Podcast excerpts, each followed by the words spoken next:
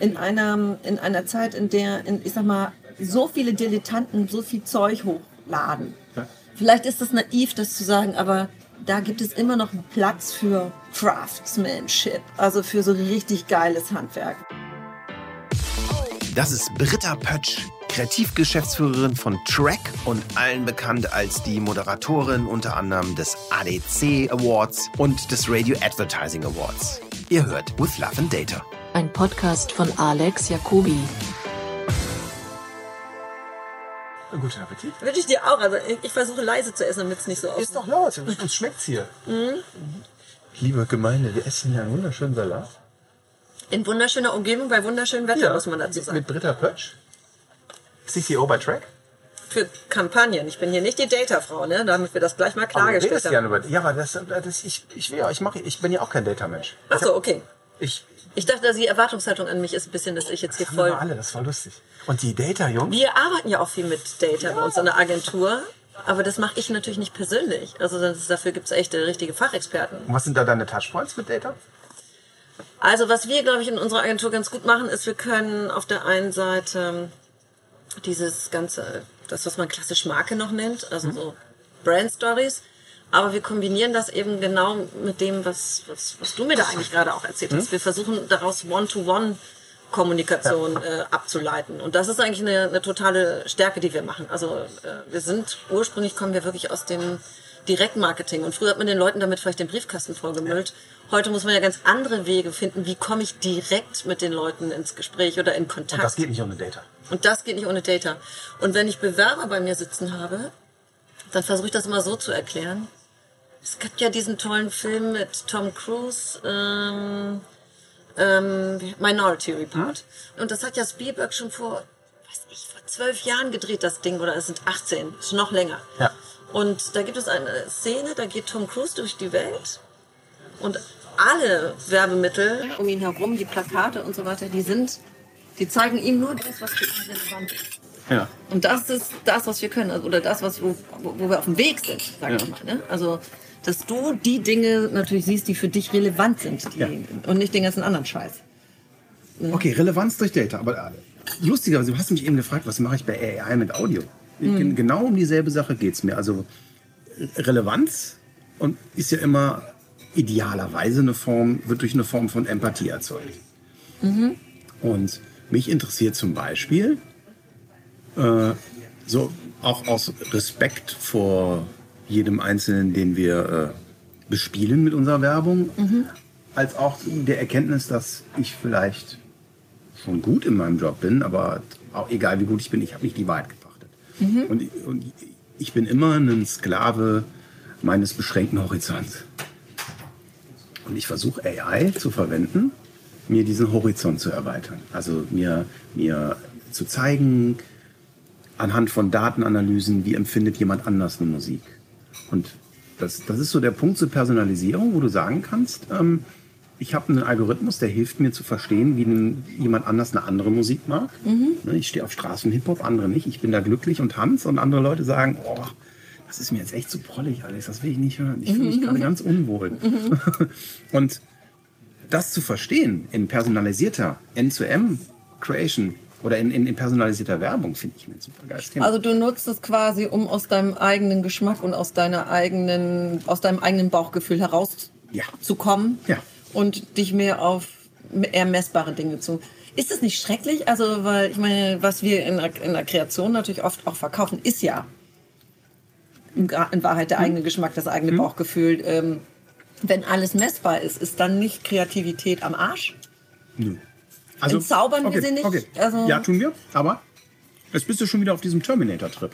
Weil- ich noch gar aber nicht. Ich, Das sag, war ich nur eine Frage. Ich sag dir warum. Ja, wenn man es so verwenden würde, wie du gerade äh, postulierst, ja. Hm. Wenn ich aber einfach nur mal das als, als Ratgeber sehe, als Vögelchen, das mir hier auf der Schulter sitzt und sagt, du Alex, die sehen das aber ganz anders, bist du sicher, dass du das so willst?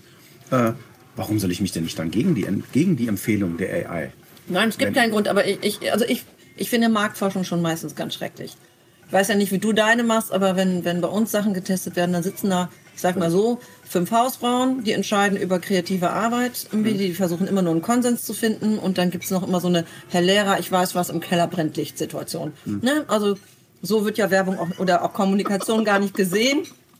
Aber die sitzt dann da und sagen, Herr Lehrer, ich weiß was. Also mir ist aufgefallen da in der dritten Szene von links, das wird dann plötzlich irgendwie zur Maßgabe für, für, für kreative Arbeit und es zerstört natürlich auch die Spitzen. Es, es macht alles gleich. Es versucht irgendwie zu, ähm, ja, zu glätten. Ja, weil natürlich Dinge, die vielleicht äh, auch was bewegen, vielleicht auch grundsätzlich polarisieren müssen. Versuchst, machst du damit dann nicht alles platt? Also, Total. Also, ich habe dir eben auch erzählt, dass wir auch ein bisschen Marfo machen und ich habe ich wirklich, also ich würde sagen, mindestens ein Drittel unseres Business sind nur Animatics, also auch mit den, mit den Funkies zusammen, was wir eben, worüber wir geredet haben. Und seitdem wir da drin sind, wir haben auch einige dicke Etats, die wir schon lange halten, und die machen auch alle einen tollen Job. Also es klingt jetzt immer so, als würde ich über äh, unsere Kunden und die Agenturen lästern, tue ich gar nicht, aber ich habe nie verstanden, warum die Marfo wie so eine Mauer zwischen Agentur und Kunde hängt und äh, sozusagen gegeneinander verwendet wird. So, dieses Gericht halten über eine Kreation. ja, ja, genau. Sondern, sondern meine, meine Idee von Marfo ist, dafür habe ich unser Tool, habe ich tatsächlich erstmal gebaut, nur für uns, weil wir Kunden Musik empfehlen wollten. Und äh, raus aus diesem, äh, naja, ich habe Geschmack A, du hast Geschmack B und dann können Und die wir Frau vom Vorstandsvorsitzenden möchte noch mal. Danke. Genau das ist mein, genau das ist die Geschichte. So. Mhm. Sondern mich interessiert objektiver Daten. Wir haben als sozusagen Beweis, dass das funktioniert, das verwendet, ohne es unseren Kunden zu sagen. Also wir haben diese Algorithmen verwendet für uns, Mhm. um bessere Empfehlungen zu geben, haben erstmal geschaut, ohne dass die Leute wissen, dass da auch ein bisschen Data dahinter steckt, finden die die Empfehlung besser. So, und erst als das funktioniert hat, haben wir gesagt, okay, jetzt können wir äh, das Thema mal ein bisschen weitermachen. Das ist spannend.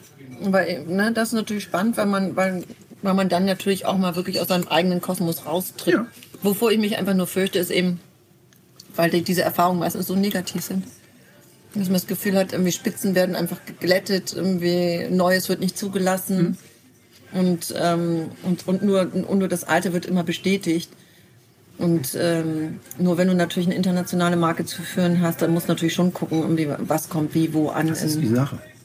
Die, die sind ja nicht, die sind weder doof noch böse, sondern die haben ja, es gibt einmal natürlich Probleme, dass du in Konzernen gewisse Strukturen hast, wo, wo sagen wir mal, auch, auch Reporting-Lines eingehalten werden. Wo, ich habe eine wunderschöne Folge mit dem Ex-Marketing-Chef von Coke gemacht, mit Javier Sanchez. Mhm.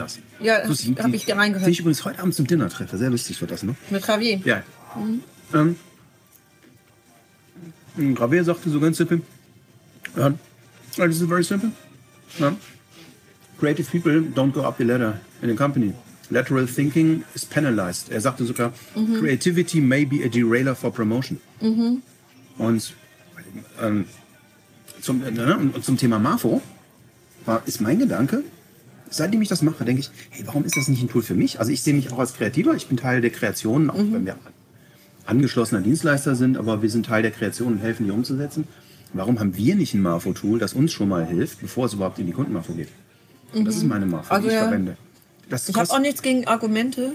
Ja. Ich habe nur gegen, ich habe immer irgendwie das Problem, zu viel Sicherheitsnetz ist auch nicht gut, weißt du? Kein, äh, kein Risiko und ähm, Und da kommen wir zum Hauptthema von Data, von AI und von Marfo. Jede Marfo, jeder Algorithmus ist nur so schlau wie die Frage, die gestellt wurde bei seiner Erstellung. Finde ich. Und wenn du hingehst und sagst, hey, ich mache hier eine Marfo und ich habe eine ganz, ganz, ganz konkrete Frage. So, ich würde gerne rauskriegen, ist meine Botschaft verständlich oder ist das zu wirr? Das ist Marfo geil. Weil wenn ich rauskriegen will, ich empfinde das emotional so, äh, das basiert aber auf gewissen Assoziationen, kann ich davon ausgehen, dass bei meiner Zielgruppe diese Form von Assoziation auch besteht, damit die den Twist meiner Story verstehen. Dann ist Marfo geil. Wenn, wenn du Marfo benutzt, um zu sagen, ich sitze hier auf dem, äh, weiß ich nicht, ich habe hier 1,8 Millionen Media-Budget auf der Kampagne und ich muss jetzt meinen Arsch retten, weil ich werde gefeuert, wenn es nicht klappt und ich mache jetzt mal eine Marfo, dass wenn es nicht klappt, habe ich es ja getestet. So, dann ist Marfo für den Arsch.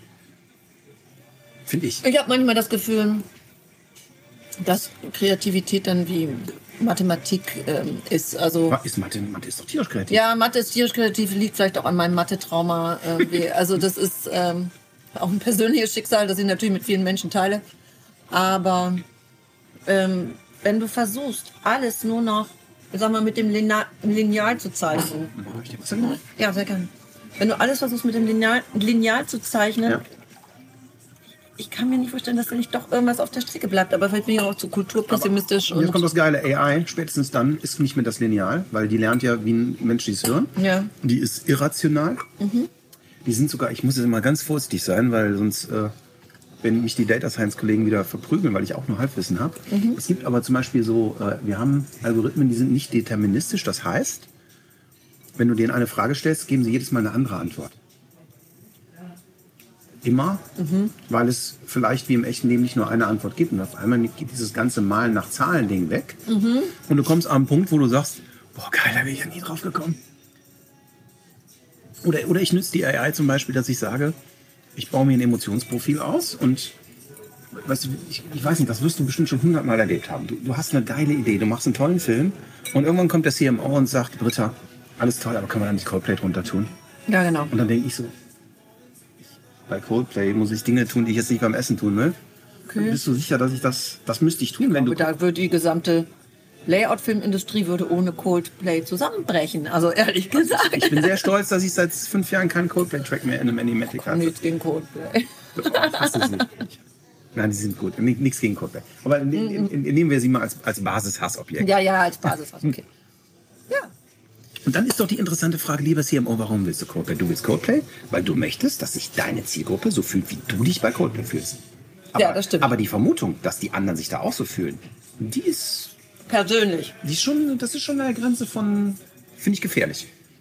Ja, aber da sind wir dann in der Diskussion wieder. Ähm, war das nicht mal so? Ich meine, das, äh, das, das auch dieser, ich sag mal, dieser, diese Diktatur des Überkreativen, der sozusagen. Ja, das war mal so. Ja, ne? Und das wird aber abgeschafft durch, durch AI. Nein. Ja, weiß ich nicht. Ich weiß ja, ich weiß nicht, muss ich dich jetzt mal fragen. Bist du eine Anhängerin von dieser Diktatur der Überkreativen? Also glaubst du, dass es diesen einen geilen Nee, kreativen Menschen gibt? Nee, also weil äh, sich die Aufgaben auch so wahnsinnig kleinteilig geworden sind, dass du gar nichts mehr, in Wahrheit gar nichts mehr alleine machen kannst. Du brauchst immer das Team. Also, äh, weil so viele Fragen auf dem Weg beantwortet werden müssen, dass äh, die Aufgabenstellungen so komplex sind. Also- dass es nicht mehr diesen, ich sag mal, diesen einen genialen Menschen gibt. Für manche Bereiche gilt das vielleicht noch. Also, ne, ich glaube schon, dass so jemand wie Guido Heffels, der ja für, ich sag mal, die Marke Hornbach quasi prägend war, also das hätte es ohne ihn nicht gegeben. Also, aber das hätte es sicherlich nicht mit dem Algorithmus gegeben, glaub ich nicht. Aber jetzt stelle ich dir die Frage, warum fangen alle Leute an, mit denen man also über Algorithmen redet, zu denken, okay, jetzt früher war der Guido dran, heute, heute ist der Algo dran. Äh, Wie geil wird das denn, wenn, wenn ich dem Algorithmus einfach den Guido gebe? Ich sag, Guido, Ja, ja klar, das ist ja auch meine Hoffnung, dass wir noch nicht abgeschafft werden. nein, werdet ihr nicht. Ich habe tatsächlich letztens eine Folge mit dem Matthias aufgenommen. Wenn Matthias. Ach, doch. hm. Äh, und wir haben auch eine lustige Diskussion gehabt. Das werden wir dann in dem Video noch sehen. Wir haben eine, wir haben eine Hypothese und eine Wette laufen, ob man Menschen mit Ultraschall beeinflussen kann. Was ich gerade in der Marfo teste. Äh, nee, aber stell dir mal vor, also ich, hab- ich schreibe auf unserer Webseite, äh, steht so ein bisschen HR drauf, to us algorithms are valued coworkers. So, und genauso sehe ich das. Valued Coworkers. das ist auch ein valued schönes Wort. coworkers. Fertig. Mehr, nicht mehr, nicht weniger. Also wir machen, wir sind da sicherlich noch nicht so hoch entwickelt wie du. Was wir zum Beispiel ganz erfolgreich gemacht haben für unseren Kunden WWF, das ist ähm, hier Worldwide Life Das ist für uns übrigens, muss ich immer sagen, zahlender Kunde und nicht irgendein Pro Bono-Projekt. Also wir haben auf der einen Seite eine total emotionale Kampagne, die dich irgendwie emotional abholt, so mit traurigen Tierporträts und so, jetzt mal ein bisschen zynisch gesagt. Und emotionalen Stories. Aber dahinter steht so eine total schlaue Data-Strategie, die Leuten, Leute wirklich auch in psychologische Typen einteilt und der, und, und der Newsletter konfiguriert sich quasi selbst so zusammen, wie es bei dir funktionieren würde. Also Oma Kasubke, bei der funktionieren eben halt weinende Gorilla-Babys halt besser. Die sieht dann eben nicht die blutigen Nashornbilder, sage ich jetzt mal ganz banal. Oder ähm, der Angry Young Man, dem, der eigentlich, um, dem es um die Weltverbesserung geht, der sieht dann nicht unbedingt die weinenden Gorilla-Babys, sondern vielleicht mehr den politischen Zusammenhang in seinem Newsletter. Das heißt, das heißt, das ist auch schon eine Form nicht AI, aber es ist eben so der intelligente Newsletter, der sich so zusammenstellt, wie, er, wie es psychologisch zu deinem Profil passt. äh, ob, das, ob du das mit AI machst oder mit Data, genau das, was du gerade gesagt hast, nämlich ein dynamisch optimiertes Creative, das die Zielgruppe ernst nimmt und sie da erreicht, wo man sie kriegt. Das ist für mich eine Form von digitaler Empathie. Und du hast sogar was gemacht, was eigentlich immer mein Traum auch im Audio ist, woran ich gerade arbeite, nämlich Data als Teil der Kreation zu verwenden und Data zu verwenden, um so eine Form von Metakreation zu machen. Weil was du genau gemacht hast, ist, dass du gesagt hast, ich habe eine gewisse Reaktion, die ich gerne erzeugen möchte.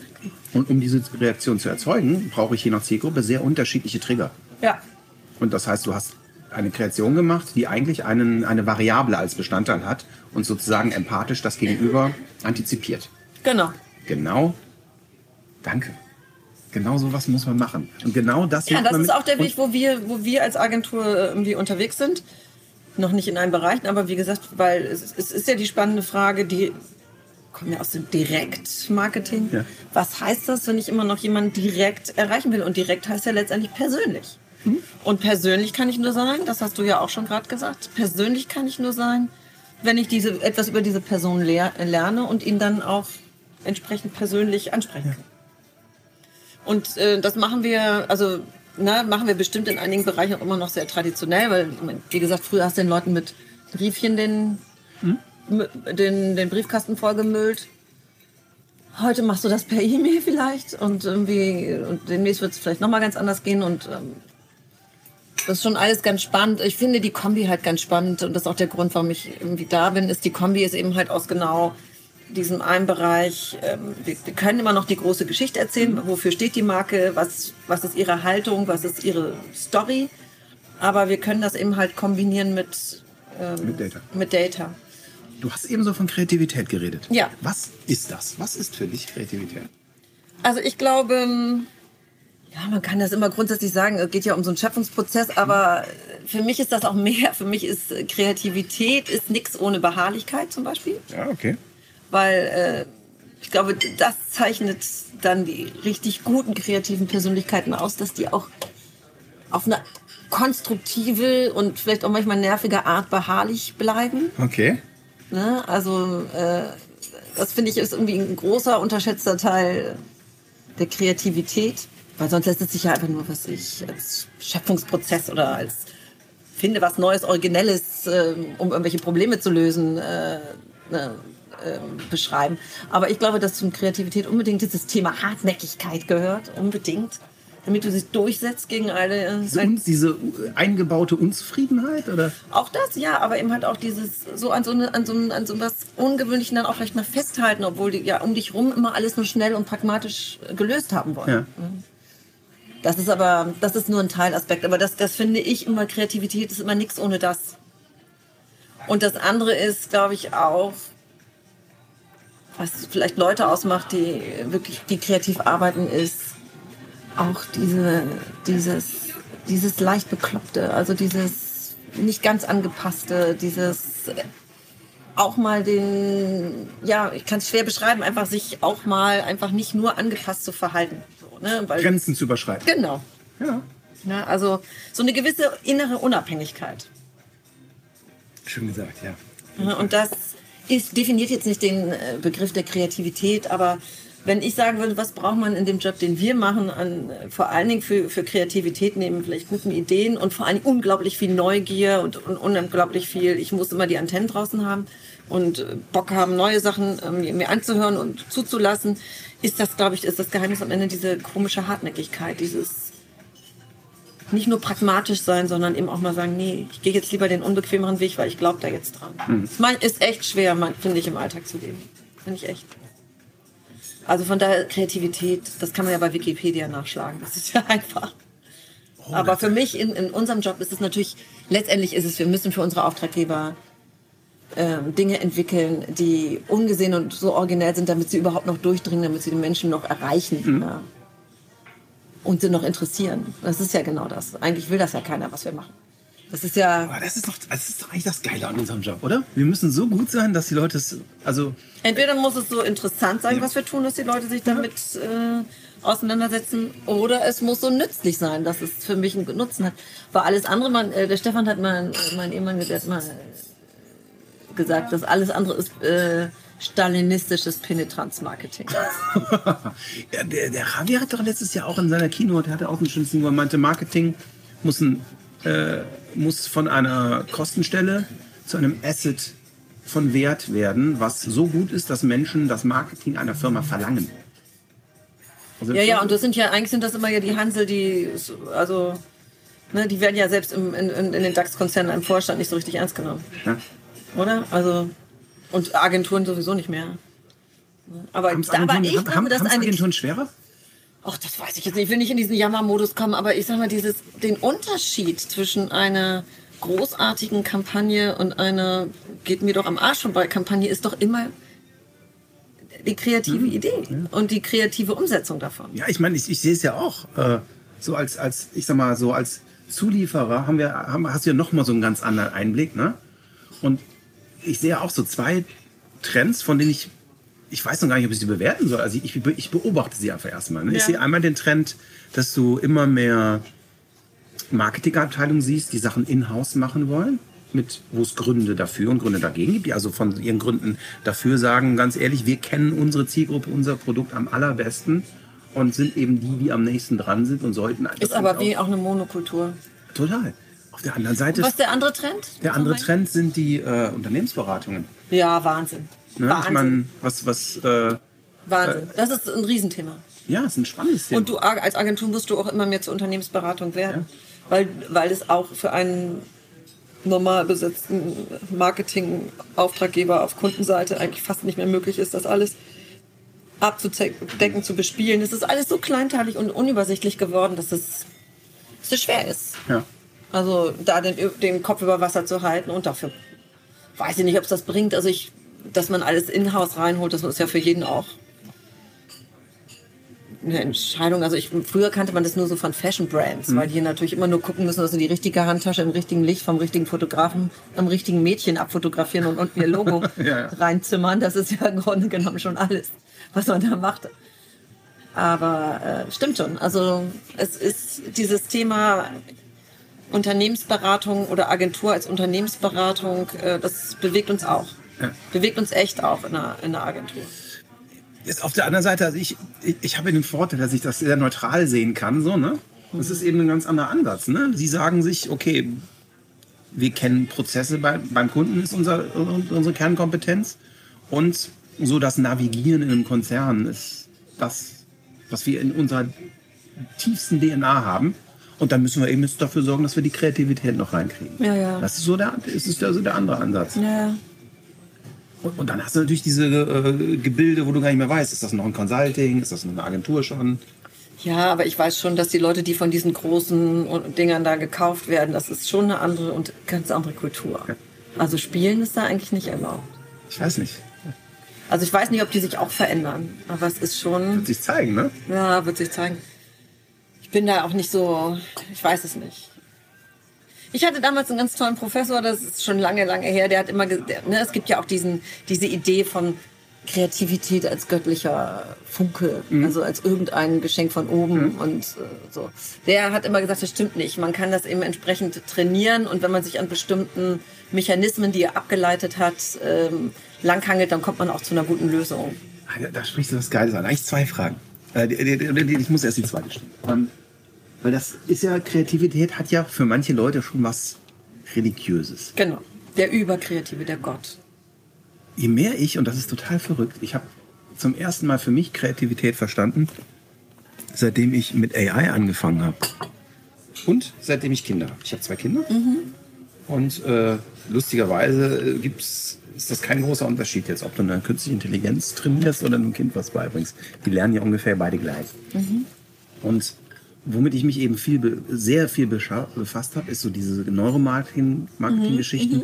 Und was passiert eigentlich in meinem Unterbewusstsein? Was sind bewusste Entscheidungen versus unterbewusste Entscheidungen? Und wenn du von Kreativität redest, dann redest du, reden wir sehr oft davon, dass es diese unterbewussten Entscheidungen gibt, die manche nennen, manche Leute Bauchgefühl oder Wieso nennen. Und dass es Menschen gibt, die einfach eine sehr gute Connection zu ihrem System One haben. Das ist nicht esoterisch, das ist nicht religiös, sondern das ist eine Hirnfunktion, die jemand hat oder die jemand nicht hat. Und sobald du diese Funktion hast, sind kreative Prozesse für dich auch auf einmal eher Prozesse des Handwerks und nicht mehr sowas von Genialität, weil dieses Geniale hat ja immer sowas so von Ja, dieser göttliche so Funke. God-given, ne? Dabei ist das gar nicht so. Nee, würde ich auch so sehen. Ich habe ich hab so in meinem Vorleben, war ich Musikproduzent. Ich habe 250 Platten produziert. Alles mögliche, von Kinderplatten, Ritter Ross, über, ich habe sieben Reinhard May Alben gemacht und je krasser die Leute waren, mit denen ich gearbeitet habe, umso mehr waren das Handwerker. der würde, Reinhard würde nie von sich behaupten, dass er ein großer, also der ist ein großer Künstler, aber er, er, er hat ein Selbstverständnis als jemand, der ein sehr sauberes Handwerk betreibt. Der geht auf Kommando in sein Kämmerchen und schreibt ein Lied. Und das ist in der Regel sehr geil. Das ist toll. Also das ist völlig verrückt. Der geht. Ja gut, ich gehe in mein Kämmerchen und mache eine Kampagne. Das ist so ein Mittel, das ist ein Mittel, toll. Ja, das ist auch toll. Ach, ja, es kann aber auch ganz schön wehtun zwischendurch. Das ist nicht immer alles nur so, komm da nicht nach zehn Was, Minuten wieder raus. was, was tut weh? Der Zweifel tut weh, dass man manchmal ewig braucht, um den Kern zu finden. Manchmal tut auch der Prozess weh. äh, Es, oder, aber ich glaube, die Zweifel sind immer das, was einen am meisten quält. Oder dass man selber das Gefühl hat, kann es nicht noch besser gehen, diese ewige Unzufriedenheit, die kann auch wehtun. Weil dann kommst du nämlich auch nicht auf den Pott. Also ich finde schon, dass es vieles gibt, was am kreativen Beruf auch wehtut. Also. Aber gehört dieser Schmerz nicht dazu? Also ohne, Ja. diesen, ohne diesen Selbstzweifel und ohne dieses, äh, na, ging das nicht noch besser? Weißt du, ich meine, das Das stimmt, aber das ist, kommt ja auch ist nicht das Schlimme, das ist oft, oft geht es ja wirklich noch besser, ne? Ja, und, und das andere Thema ist natürlich, Zeitdruck kann geil sein. Also wir arbeiten ja teilweise hier auch mit so Design Thinking Methoden. Da ist Zeitdruck ein Riesenthema, was ich auch gut finde. Aber ich, ich weiß nicht, ich komme mir manchmal vor, echt wirklich jetzt, ich komme mir echt manchmal so vor, irgendwie, ich, jetzt ist, ich komme, ich bin ja auch schon ein bisschen älter. Früher war natürlich alles ein bisschen gemütlicher, also, und man hat echt mehr Zeit gehabt für die Sachen. Ich habe das Gefühl, man, es ist so beschleunigt alles. Es Ja. ist irrsinnig schnell, wenn man heute die Sachen raushauen muss. Also ich will, will wirklich nicht ins Jammern kommen, aber ich finde das schon auch manchmal ganz schön schmerzhaft. Aber da kann einem ja Data und, sagen wir mal, diese ganze Idee von Augmentation total bei helfen, indem sie dir äh, Datenprozessarbeit abnehmen, Ja. Recherchearbeit abnehmen, Segmentierungsarbeit abnehmen oder eben du auch wirklich Ja. von zehn Ideen, die du alle geil findest, dir einfach mal so ein Sentiment holst. Na, wie, wie reagieren denn? Also so mal anpieksen, wie reagieren Menschen denn da drauf? Mhm. Das find ich, also das Aber das habe ich, also ehrlich gesagt, also machst du manchmal von dir aus eine Fokusgruppe, wenn du einfach nur ein Feedback brauchst, ohne dass du jetzt beim Kunden im AFO machst? ja, das machen wir schon auch spontan bei uns. Also dass wir irgendwelche Leute auch einladen und uns schon mal irgendwie Insights versuchen zu erarbeiten, ist ja auch ein Prinzip des Design Thinkings. Dass du möglichst viel versuchst, aus Motiven rauszufinden, was die Leute haben. Erzähl mir, wie ihr das so bei euch einsetzt. Wie, wie, wie, wie muss ich mir das bei euch vorstellen? So ein Design-Thinking-Prozess in der, in der Kreation. Also das machen wir ja nicht nur in der Kreation, das machen wir vor allen Dingen auch in der Strategie, die ja auch einen großen Teil des Kreativprozesses ausmachen, weil die ja sozusagen die Leitplanken legen, in denen wir uns bewegen dürfen. Das läuft so, dass wir Leute einladen. Also wir haben nächste Woche auch mal einfach wieder wir haben ein spezielles Thema auf dem Tisch. Und ähm, ich weiß nicht, ich glaube, ich darf hier nicht drüber reden. Auf jeden Fall haben wir uns dann Leute, die dieses Produkt benutzen Ja. und lieben, eingeladen. Einfach um mehr rauszufinden, um ihre Motive zu können, äh, zu kennen. Also was sind denn ihre Motive? Warum, wieso, weshalb? Was bewegt sie? Das. Das ist super. Aber dass wir künstliche Intelligenz einsetzen, das Aber vergiss die künstliche Intelligenz. Das ist ein blödes Passwort. Also, ja, äh, ja, man weiß auch, man kriegt es schwer zu fassen. Haben wir ja am Anfang auch nicht, also ich ja nicht. Du hast mich gefragt, was ich dann denke, was das ist. Und äh, na klar hat man ja gleich den Terminator im. Aber, Oder äh, äh, also für mich, ich über, übersetze es für mich immer halt auch so als selbstlernende Maschine, aber du hast vorhin ein besseres Wort gehabt. Was war das da? und selbst wenn die Maschine finde ich gut. Also. Ja, ich weiß nicht. Irgendwas hast du davon gesagt, das fand ich irgendwie gut. Dann haben wir gedacht. Ich habe gesagt, es ist für mich eine Form von digitaler Empathie. Ja, stimmt. Also mit dem AI-Ding muss man sagen. Der größte Fehler, den man machen kann, ist zu sagen, oh, ich will jetzt auch mal was mit AI machen. Genau. Also, man, Lass mich, ich will jetzt auch machen. Ja, ich will auch mal AI, neues Spielzeug, ich auch. Als wir, als wir angefangen haben mit AI und der Nico, unser Data Science Kollege, der auch neben mir sitzt im, im Office, das Erste, was der immer sagt, ist, Alex, mal ganz ruhig, da brauche ich keine AI für, das ist Statistik, erstes Semester. Ach so, alles klar. Ja, so. Als erstes ist das schon mal gar kein Allheilmittel und ich weiß nicht, ob das effizienteste, krasseste Tool, das wir für uns selber gebaut haben, unbedingt ein AI-Tool ist. Das ist. Das ist eine Erweiterung des Arsenals, das es früher nicht gab. Und dann gehst du auf so Veranstaltungen, ich bin ich, wie gesagt, ich reise ja viel rum, quatsch mit Leuten, gehe auch mal auf so Konferenzen und so Meetups und so. Und ich erlebe es immer wieder, dass Leute sagen, boah, das ist so geil bei dir. Ich so, ja, was denn? Ja, du weißt ja richtig, was du mit deiner AI machst. Und ich sage so, ja, ich hatte erst das Problem und dann die AI. So viele Leute rennen gerade durch die Welt Und ge- geht mir auch so. und haben, das, und haben das Problem, dass sie krampfhaft nach was suchen, was sie mit AI machen können. Ja, was schick ist. Ich, ich weiß jetzt auch nicht. Ich hätte gern auch so ein künstliches Teil, das ich mir irgendwie ab und zu mal ins Gehirn schrauben kann, um das ein bisschen zu unterstützen. USB auf Neocortex. Ja, hier so ein. Ich, hab, also ich hatte einen, einen kurz vor Lebensveränderung sektenähnliches äh, Vergnügen mal. Und zwar äh, war ich in Berlin vor zwei Jahren bei der Singularity Summit. Kennst du das? Das musst du machen, das ist total. Welches Summit ist das? Singularity. Es gibt diese Singularity University in in den USA. Das sind so die Chef-Scientists von Google, Ray Kurzweil und solche, Okay. die, die, die aller, aller heftigsten AI- und Futuristen so aus Silicon Valley, die es gibt. Und die haben eine Art kommerzielle Uni gegründet, wo sie der Welt ihre Sicht der Digitalisierung erklären. Und da gibt es auch dann ab und zu mal irgendwelche Veranstaltungen. Genau, da- das, dieses eigentliche Ding, da gehen so, keine Ahnung, da gehen so DAX-Vorstände hin für, keine Ahnung, 30.000 Euro für 10 Tage und werden dann... Wollte ich auch gerade sagen, das klingt teuer. Ja, ja, ja, da- das ging aber. Das hat jetzt irgendwie 3000 Euro gekostet für zwei Tage. Waren so ein Kongress, einfach 500 äh, Mann. Und da gibt es jede Stunde, zwei Tage hintereinander, den Stand der Dinge. Bei AI, bei Crowdsourcing, bei Data Science. eine halbe Stunde ist bei, alles schon Bei Cyber. Security. Und so das war für mich so der Punkt, wo, wo, wo auch so eine Suche aufgehört hat, wo ich gemerkt habe, okay, das war einmal so zwei Tage, das ist, glaube ich, dieses Jahr auch wieder. Also wenn ich, da, guck dir das mal an. Das ist, wenn man so einen, so einen In- Einstieg haben will, ne? Ja. Danach kommst du, also danach brauchst du zwei Tage Urlaub, Oh Gott. weil du nicht mal weißt, wie du heißt. Dankeschön. Äh, das war für mich echt. Ich, also ich bin da rausgekommen und dachte, ach du Scheiße, in fünf Jahren bist du pleite. Weil, also ich habe an dem Wochenende für mich Mal gelernt. kurz Angst gekriegt. Nee, ja, Angst doch. Ich habe Angst bekommen, weil ich, man, wie gesagt, in der History, wir sind eine sehr große Sprecheragentur und haben da lange Zeit, also ich ernähre da, das ist kein so großer Laden wie hier, aber ich ernähre 30 Leute davon. Ja. So, ich habe schon überlegt, oh, wie soll ich denn meine 30 oder hoffentlich dann 60 oder 100 äh, davon ernähren? Wenn, was mir nämlich klar wurde, war, dass Text-to-Speech, ja, so computergenerierte Stimmen so gut werden, dass ich glaube, dass das in fünf Jahren die Hälfte unseres Business fressen wird. Also, dass es keine Sprecher mehr geben wird. Ja, einfach, die, die werden nicht Ich mehr nötig sein. Sprecherin in meinem Leben. Weil ich das immer so geil finde, die kommen rein, sprechen was und haben ihr Geld verdient. Frag mich mal. das, ist den Gedanken, das muss ich jetzt gleich rausschneiden, aber ja, das, äh, der Gedankengang ist mir nah.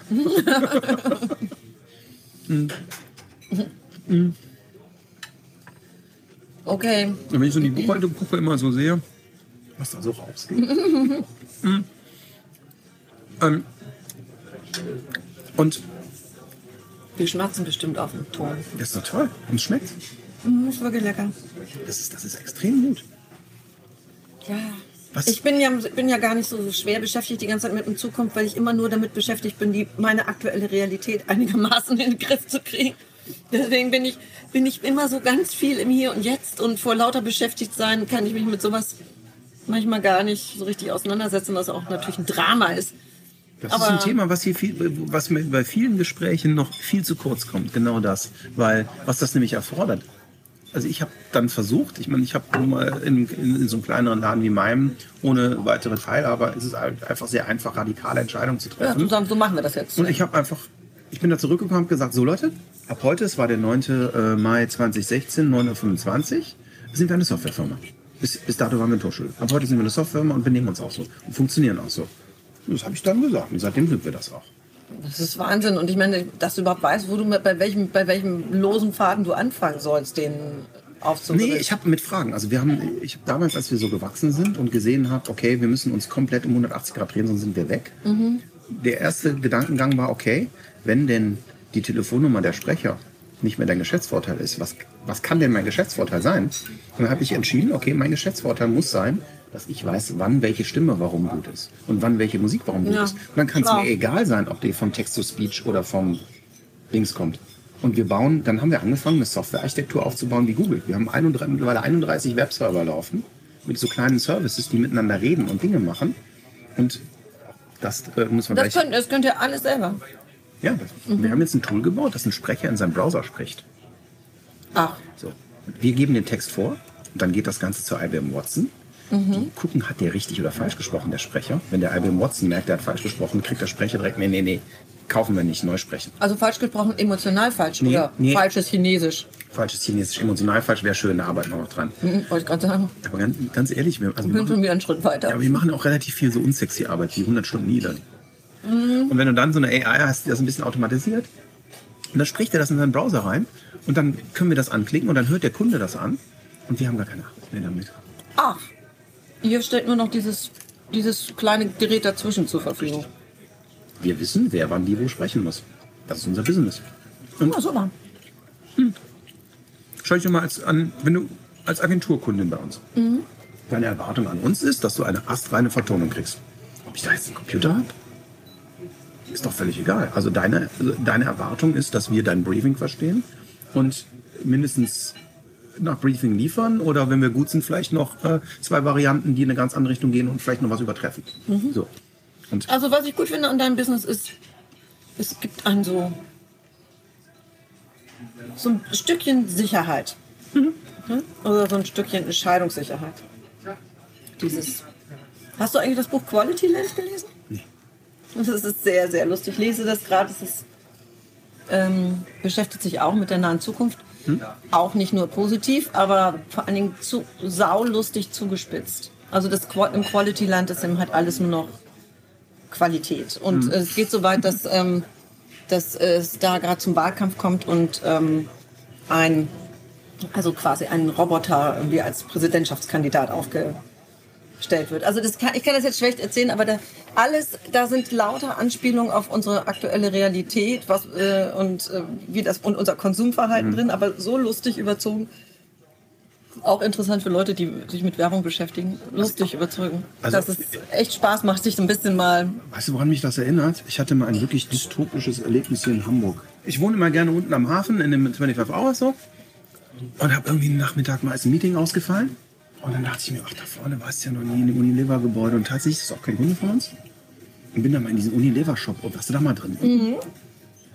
Und das war das dystopischste, beklemmendste, was ich jemals in meinem Leben erlebt habe. Warum? diese gerade gerückte, artifiziell glückliche Markenwelt mit Milliarden von Maggi-Tüten, das war wirklich so. Ach nee, dann im Shop war ich noch, ich war nur in einem Laden. Also in dem, in dem, in, also ich war Im Erdgeschoss gibt es so einen Shop, in dem es jedes einzelne Unilever-Produkt gibt. Und da bin ich durchgegangen, habe zum aller, allerersten Mal in meiner Karriere, und ich bin jetzt auch schon 41, das heißt, ich mache das nicht seit gestern, mich hinterfragt, ob ich das gesellschaftlich verantworten kann, was wir hier tun. Das war so eine. Ich kann mich nicht erinnern, wann ich mich so unwohl gefühlt habe im Leben. Und was hat das Unwohlsein gemacht? Weil's Diese künstliche Perfektion, so. ohne jedes Leben, ohne jeden, ohne jeden Makel, ohne. obwohl Unilever weltweit großartige Kommunikation macht, das muss man Ich, echt sagen. ich finde, dass DAF eine der krassesten Brands überhaupt ist. Und das ist, ist schon auch, also auch gerade wenn du internationale Sachen siehst und so, das ist schon Ich habe nichts gegen Unilever. Ich habe nur die, die Inszenierung, wo du von Quality lernst und in der Perfektion. So die, Mhm. die pure, ungefilterte Markenwelt ohne das echte Leben, was dagegen kommt. Also in Quality. Land geht so auch so ähnlich, dass du als ähm, dass sozusagen das Quality Kaufhaus oder, oder der ne, also dass die immer wissen, was du brauchst. Hm? Und dass dann immer schon automatisch eine Drohne vorbeikommt und dir das dann bringt, was du. Boah, wäre das geil. Wenn du also Stress mit deiner Freundin hast oder Frau und irgendwie dann ahnen die schon, jetzt braucht er mal ein äh, Bier. Hm? Dann kommt die Drohne und bringt dir ein entsprechendes Sixpack Bier. Es ist eine Geschichte aus Quality Land. Also ist Data hoch drei. Hm? Also Aber es macht Spaß und ähm, ist als Hörbuch übrigens sehr empfehlenswert, weil der Autor, der es geschrieben hat, ist auch ein genialer Vorleser. Jetzt muss ich mich schon wieder mit was outen, was ich in meinem Business nicht sagen darf. Ich als Owner an einer Riesensprecheragentur hasse Hörbücher. ich hasse sie wie die Pest. Ach, ich, ich kann sie nur, ich, ich liebe sie. aber Im Auto finde ich das gut. Weil Ich mag kein Auto. Also, Also ich ja auch größtenteils nicht, wenn ich, aber ich im Auto finde ich es gut.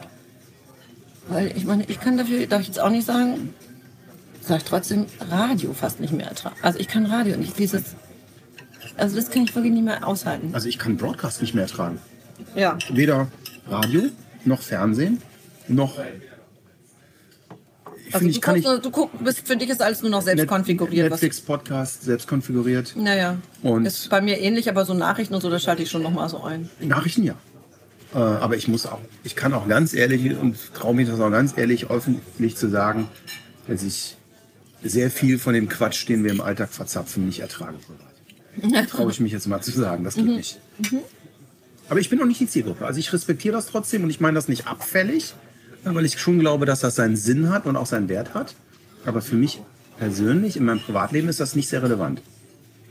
Ja, das geht ja vielen Menschen inzwischen so. Ähm, deswegen haben wir es ja auch immer schwieriger mit unseren, mit den Themen, die wir, die wir jetzt beackern haben, also mit Kommunikation überhaupt noch durchzudringen. Ja, aber ich meine, da seid ihr mit eurem Direktansatz und eurem CRM-Hintergrund. Wir sind gar nicht so doof aufgestellt. Nee, überhaupt nicht. Das ist auch etwas, was wir natürlich immer gerade auch rausfinden, wenn wir diesen, wenn wir das erzählen beim Kunden, was wir da gerade tun, ist es eigentlich immer großes Interesse und wir werden viel eingeladen für ähm, Pitches und so weiter. Ich habe eine sehr coole Folge gemacht mit äh, John Suarez von Salesforce. Kennst du den? Der ist so CSO von der Marketing Cloud und kam von Crux, die bauen eine DMP, wo du praktisch äh, deine Salesforce-Daten. Marc-Uwe Kling heißt Man. Marc-Uwe Kling, ja, direkt. Marc so, wenn du- wenn du- Lest doch hier drauf, Leute. Marc-Uwe Kling, ein Reminder an Alex. Quality Land. Ist lustig. Okay, nee, den, entschuldige, ich bin schon wieder, Alles weil gut. ich ja rumgefummelt habe im Handy. Sehr gut. Also, ähm, du hast da diesen von Salesforce einen Typen kennengelernt und? Genau, mit dem haben wir auch eine, eine, eine Podcast-Folge gemacht. Und die bauen eben, also bei, bei CRM denke ich immer an so ein CRM-Computersystem. Für euch ist das einfach erstmal die 1 zu 1 Direktkommunikation mit dem Kunden. Ja. Was am Ende dasselbe ist. Und die bauen Tools, mit denen du zum Beispiel die Daten, die du in deinem CRM-System hast, also in deinem Datenbanksystem über deine Konsumenten hast, äh, in Online-Werbung verwenden kannst. Also die connecten deine, deinen Werbeplatzeinkauf mit den originären Daten, den du, die du über deine Kunden hast, um eben viel relevanter mit deinen Kunden zu reden. Ja, das ist ja auch eines der Hauptprobleme. Also Ja. aktuell. Das ist. Aber da kommen wir nämlich zum ganz spannenden Thema für, für euch als CRM-Agentur. Wie schafft man es, dass Kunden selber auf ihrer Seite ihre Verantwortung und vielleicht auch die To-Dos verstehen, die an Data geführt werden müssen, damit ihr überhaupt euren Job machen könnt? Das ist eine gute Frage. Also wir, also wir haben einen ziemlich geilen, äh, auch in der Agentur, eine ziemlich geile Geschichte gemacht für McDonalds, wo Leute zum richtigen Moment, zum richtigen, also wo wir, wo, wo erstmal vorne sehr lange rausgefunden worden ist, irgendwie, was ist der Typ, was mag er gerne. Dafür musst du natürlich grundsätzlich mal bereit sein, überhaupt deine Daten rauszugeben. Also zu erlauben, dass diese Daten über dich erhoben werden können. Das tust du natürlich, wenn du eine Marke liebst. Wenn du, wenn du, wenn du sagst, ich mag eben halt McDonalds, deswegen habe ich nichts dagegen, wenn die mehr über mich lernen. Dass du eine Marke lieb hast, musst du dir vorher irgendwie natürlich erarbeiten. Vielleicht auch durch Kommunikation. Ähm, und dann irgendwie geht es so weit, dass wir sozusagen den Leuten konfigurierte Angebote natürlich auf ihr Handy schicken können. Ja. Und egal, wenn sie äh, und, äh, und haben dadurch irgendwie auch signif signifikant irgendwie wirklich irgendwie äh, Conversion Rate, sie klappt. ja. Aber ist absolut. nicht eine Conversion Rate der ultimative Beweis, dass es nicht genervt hat? Genau, es hat nicht genervt, obwohl es sicherlich noch am, am ich sag mal, das ist ja alles noch der Anfang von allem. Äh, aber es war einfach so, die haben aus ganz, ganz, ganz, ganz vielen Daten wurde eben halt gelernt oder wir haben dann gelernt, okay, wenn der immer einen Big Mac isst und immer eine Coke dazu trinkt, dann fehlt ihm eigentlich zum Glück noch und äh, äh, Produkt XY oder weil du eben die entsprechenden Lookalikes bildest, irgendwie weißt du dann, dass, ähm, dass der dann normalerweise jetzt unbedingt eigentlich einen Donut braucht. Und dann kannst du ihm natürlich ein Donut-Angebot, ein Angebot, das nur er in diesem Moment auf seinem Handy hat, äh, entsprechend rüberschicken und nicht ein Standardangebot, das alle bekommen, sondern sein für sich auf ihn zugespitztes Angebot, auf seinen Bock, auf seinen Appetit, auf seine persönlichen Kons äh, auf sein kon persönliches Konsumentenverhalten. Dass dieser Mensch aber überhaupt bereit war, seine Daten rauszugeben, hat was damit zu tun, wie pflege ich so einen Kundenclub, irgendwie, was biete ich den Leuten an und wie sehr mögen sie und vertrauen sie meiner Marke. Ne? Und das ist, glaube ich, so der Knackpunkt, den wir eben halt, sag mal, in dem vorderen Teil auch lösen müssen. Ne? Also nicht nur dann, wenn es losgeht mit, wie wenden wir Data an, sondern wir als Kommunikatoren müssen ja dafür sorgen, dass eben dieses ich mag diese Marke, Gefühl ähm, überhaupt entsteht.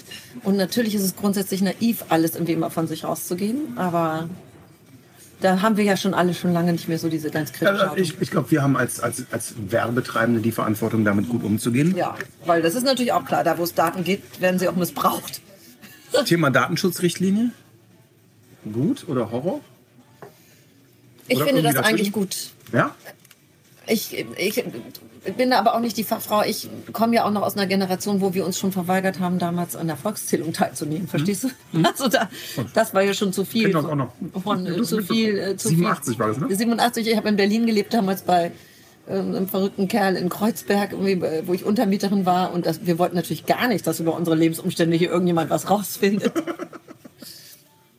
Aber äh, ne, also von daher finde ich so eine grundsätzliche Skepsis auch ganz gesund. Weil äh, ich bin da fest von überzeugt. Wo es Daten gibt, werden sie auch missbraucht. Ich Weil gut. natürlich, wir leben im Kapitalismus. Was Ja. ist ja unser Ziel? Ja. Konsum, Konsum, Konsum. Wachstum, Wachstum, Wachstum. Und irgendwie, und das System, in dem wir leben, wird dafür sorgen, dass irgendwie unsere Daten natürlich nicht nur zu unserem Wohl eingesetzt werden, sondern zum Wohl von Mhm. Brands, Marken und ja, Absatz. Und ob man das Aber möchte. das muss ja nicht immer falsch sein. Ich meine, du als, ist du ja als. Chef, du als Chef Kreativ, Kreativgeschäftsführerin einer CRM-Agentur ja, hast du, glaube ich, mich hier sonst hier aus dem Einblick. 20. Stock schmeißen gleich direkt. Wir sind ja so schön weit oben. Hast du eigentlich immer CRM gemacht? Erzähl mal so, was ist so dein Werdegang? Was Ich habe nichts mit? CRM zu tun. Okay, erzähl, wo, wo, erzähl mal ein bisschen, wo kommst du her? Was hast du gemacht? ich hatte irgendwie so dieses diffuse Gefühl irgendwie als Kind oder Schülerin, vielleicht auch durch, dass ich irgendwas mit Kreativität machen will. Und das war mir fast egal, ob ich Maskenbildnerin werde oder ob ich Goldschmiedin oder ich wusste nicht, es war so diffus. Nun bin ich in Fegesack aufgewachsen. Das ist ein, ein Ortsteil von Bremen, so ein bisschen auch so ein abgehängter. Und ähm, da sind jetzt irgendwie nicht so die Chancen. Also eigentlich wäre es auch in Ordnung gewesen, ich wäre dem örtlichen Zahnarzt ein bisschen zur Hand gegangen, weißt du? Also keine Erwartungshaltung an mich. Aber ich habe dann irgendwie von dem Studium erfahren, das war damals an der Hochschule der Künste, gibt's immer noch Gesellschafts- und Wirtschaftskommunikation. Das war so ein Rundumschlag, da musste man sich nicht so festlegen. Also meine Kommilitonen sind Journalisten geworden oder ähm, sind auf Marketingseite gegangen oder haben was ganz anderes gemacht. Also es war so ein sehr interessantes Studium, sehr verschult, sehr klein, tolle Professoren. Wir haben damals schon Leute wie Jeremy von Magda irgendwie kennengelernt und keine Ahnung. Also es war schon war schon echt großartig und ähm, und ich bin durch die Praktikas, die ich dann gemacht habe, da irgendwie so dann immer tiefer reingerutscht und wusste auch immer, dass ich mich doch irgendwie eher auf der Text- und Konzeptionsseite irgendwie wohler fühle. Und dann bist du aber nach dem Studium auch schon in der Agentur. Genau, in, in Düsseldorf. Das ist auch irgendwie eine blöde Geschichte, aber was soll's. Also da ging damals irgendwie, damals gab es ja noch diese verrückten Kreativen und da ging irgendwie mein damaliger Chef ging, kennt jemand eine vollbusige Blondine, die texten kann? MeToo-Diskussion. Naja, und irgendjemand fiel dann mein Name ein, ich war nur nicht blond. Und daraufhin äh, habe ich da mal ein Vorstellungsgespräch gehabt, aber ich hatte auch eine Mappe und was weiß ich nicht alles schon. Und das war so meine erste Junge-Textestelle. Und dann ist das irgendwie, bin ich dann irgendwann mal, wusste ich, Düsseldorf, da schlägt jetzt nicht das Herz der deutschen Werbung, das war damals dann schon Hamburg. Und dann bin ich nach Hamburg gegangen, habe so ein bisschen die klassische Hamburger Werbeschule gemacht und also so ne, in guten Agenturen gearbeitet und dann hatte ich eine Krise im Privatleben und dann habe ich gedacht, jetzt brauche ich mal ein bisschen mehr Freiheit. Und was ist die freiste Stadt in ganz Deutschland? Das ist nun mal Berlin. Und ich bin nach Berlin gegangen und habe erstmal frei gearbeitet. Und das war auch interessant. Das fiel aber genau in diese, in die große, der große Zusammenbruch der ersten Dotcom-Blase. Und da gab's ja viel Freiheit, auch persönliche Freiheit in Als Form von Zeit. Ich wollte gerade sagen, als Freelancer ist man der Erste, der dann weg ist, ne? Ja. Nee, nee, aber es war eine, auch eine gute Erfahrung, weil ich habe eine Menge Agenturen auch von innen kennengelernt und dann habe ich, dann habe ich, haben die mich von McKen, die haben damals die erste integrierte Agentur aufgebaut und da haben die mich damals reingeholt, das McKen Ericsson Communication House, waren fantastische Kunden, Lufthansa weltweit, Siemens weltweit. Ähm, es war eine ganze Zeit lang eine ganz geile, ganz blühende Agentur und eine der ersten, die wirklich dieses integrierte äh, Denken irgendwie umgesetzt haben. Es war, da waren wir, glaube ich, noch vor den Kunden im Grunde genommen soweit. Aber wie Dinge eben halt oft so äh, laufen. Ne? Also ein großer Kunde geht, es gibt ja in diesem Job keine Sicherheit mehr. Und ja, und dann war ich noch mal ein bisschen bei Serviceplan in München, fand ich auch interessant, habe da auch eine Menge gelernt. Und ähm, die letzten zwei Jahre bei Ogilvy. Möchten Sie noch einen Kaffee trinken? Ich hätte gerne Espresso. Ich nehme doch einen Espresso bitte. Und jetzt bin ich hier bei Track, weil ich genau eben das, was wir hier auch die ganze Zeit ja miteinander besprechen, auch ganz stark empfinde. Also das klassische Werbung, sie hat immer noch ihren Platz, aber sie ist nicht mehr ein super erfolgreiches Geschäftsmodell. Und ähm, man muss das kombinieren mit den Dingen, die wir heute können oder die möglich sind. Und äh, das machen nicht so viele Agenturen. Es, man, es ist immer alles das, was man wurschtelt. Also, Aber so wenn man, heute. Hm? Ja, soll es sein. Wenn man was lernen kann, dann ist es das Prinzip des Durchwurstelns. Ist im Grunde genommen das, was wir alle leben müssen und beziehungsweise was auch schon immer eine tiefe Wahrheit war. Ja, aber diese die Content, guck mal, ich, alle meine Freunde glauben, ich hätte ein Tonstudio. Ich sitze hier mit dir und drehe gerade lustige Filme für YouTube über Data. So geht das heute. Ja, ich bin Content. Wir sind alle Content. Wir sind Content. Das war, das war wirklich eine der Hauptsachen für mich, das auch zu machen. Wo ich dachte, so, wir predigen alle unseren Kunden immer so jetzt Content oder keine Ahnung, User-Generated Content. Und äh, ich finde, es gibt viel zu wenig. Ich, ich sag das, ich, ich nenne uns ja alle immer Werber. Es gibt Ja. viel zu. Wir, Auch so ein I-Wort geworden, ne? Nein, ich Aber- finde das geil. Ich bin, aber ich weiß bin voll stolz, einer zu sein. Ich weiß aber auch, ich, mir fällt auch mal keins Besseres ein. Kommunikatoren ist irgendwie auch so. Aber jetzt mal, ich meine, Butter bei die Fische am Ende des Tages machen wir Werbung. Na klar, wir umwerben Leute. Ja, das ist was Gutes. Aber äh, und man muss ja auch mal selber Werbung machen. Und Für sich. ja, aber das Spannende ist ja, dass heute Werbung, wenn sie gut funktioniert, nicht mehr äh, nervt. Genau. Sondern, sondern im Sinne des mehr Gebens als Nehmens funktioniert. Naja, im So. Idealfall soll das so sein. Entweder weil sie mich so gut unterhält Ja. Und, oder weil sie so nützlich für mich ist. und natürlich habe ich, wenn ich mich hinsetze und äh, acht Monate eine Podcast-Serie vorbereite äh, in meiner Firma, den Hintergedanken, dass es meiner Firma nicht schaden soll. Aber du wirbst, Werbung funktioniert ja heute nicht mehr, dass ich einen TVC oder ich, ich könnte ja einen YouTube-Film drehen und dich bei Facebook targeten und zum Beispiel sagen, guck mal hier, guck dir das mal an. Oder aber man trifft sich mit allen Mann zusammen, versucht einen Mehrwert zu schaffen und schafft so viel Mehrwert, dass irgendwann die interessanten Dinge von allein kommen. ja. Und, und wo, wo Werbung, also wo ist es schon Produkt und wo ist es noch Werbung? Wo ist es Service und wo ist es äh, Marketing? Das, Ja, ja. das verschiebt sich doch gerade so. Das verschiebt sich alles total. Ja, absolut, hast du total recht. Und da, das ist auch genau so, so, so müssen wir auch in Agenturen, wenn wir in kreativen Ideen denken, genauso müssen wir denken. Es Ja. hilft nichts mehr. Ach, da fällt mir aber eine hübsche. Also das, was die legendären alten Silberrücken damals auch noch auf der Serv- Serviette habe ich damals die gesamte XY-Kampagne, die dann 100 Jahre lief, konzipiert. Das ist eben nicht mehr. Das ist nicht mehr. ist nicht mehr. Trotzdem glaube ich auch ans Handwerk. Ja. Was wir vorhin auch schon mal gesprochen haben, ist in einer, in einer Zeit, in der, in, ich sag mal, so viele Dilettanten so viel Zeug hochladen. Ja. Vielleicht ist das naiv, das zu sagen, aber da gibt es immer noch einen Platz für Craftsmanship, also für so richtig geiles Handwerk, weil klar, vielleicht ist, also wenn Sachen immer noch richtig gut gemacht sind, toll aussehen, das berührt uns Menschen. Wir haben eine Sehnsucht nach Schönheit. Wir haben eine tiefe Sehnsucht danach. Und vielleicht äh, ist dieses Gen irgendwann weg bei ähm, Also anderen Generationen, weil du nur noch so, so, so, so, so kleine dicke Mädchen mit Pickeln im Gesicht irgendwie DM-Tüten auspacken siehst. Ja, aber ne? warum nicht? Also das ist ja auch eine Form von Content. Also als erstes, ich meine, was, was, was sich ja eigentlich verschoben hat, und das, das hat mich letztes Jahr, hat das jemand so, das ist nicht auf meinem Mist gewachsen, was ich erzähle, das war auf der OMR. Ich weiß nicht mehr, wie der Typ hieß. Der war irgendwie vor dem Cambridge Analytica, weitergeredet. Ist aber egal. Ähm, und der, der, der, der, malte das so ganz simpel auf. Der sagte, pass auf, früher war es folgendermaßen. Früher war das Nadelöhr, Das, das, die, die die, die. Distribution. ja, Media. So, heute ist das Nadelöhr Attention. Genau, Und so verschiebt es sich eben. genau, Publishen kann jeder. Genau. Nur, wie erreichst du die Leute? Genau. Und das kannst du mit Relevanz und mit Irrelevanz machen. Und Me momentan funktioniert auch noch Mediakohle.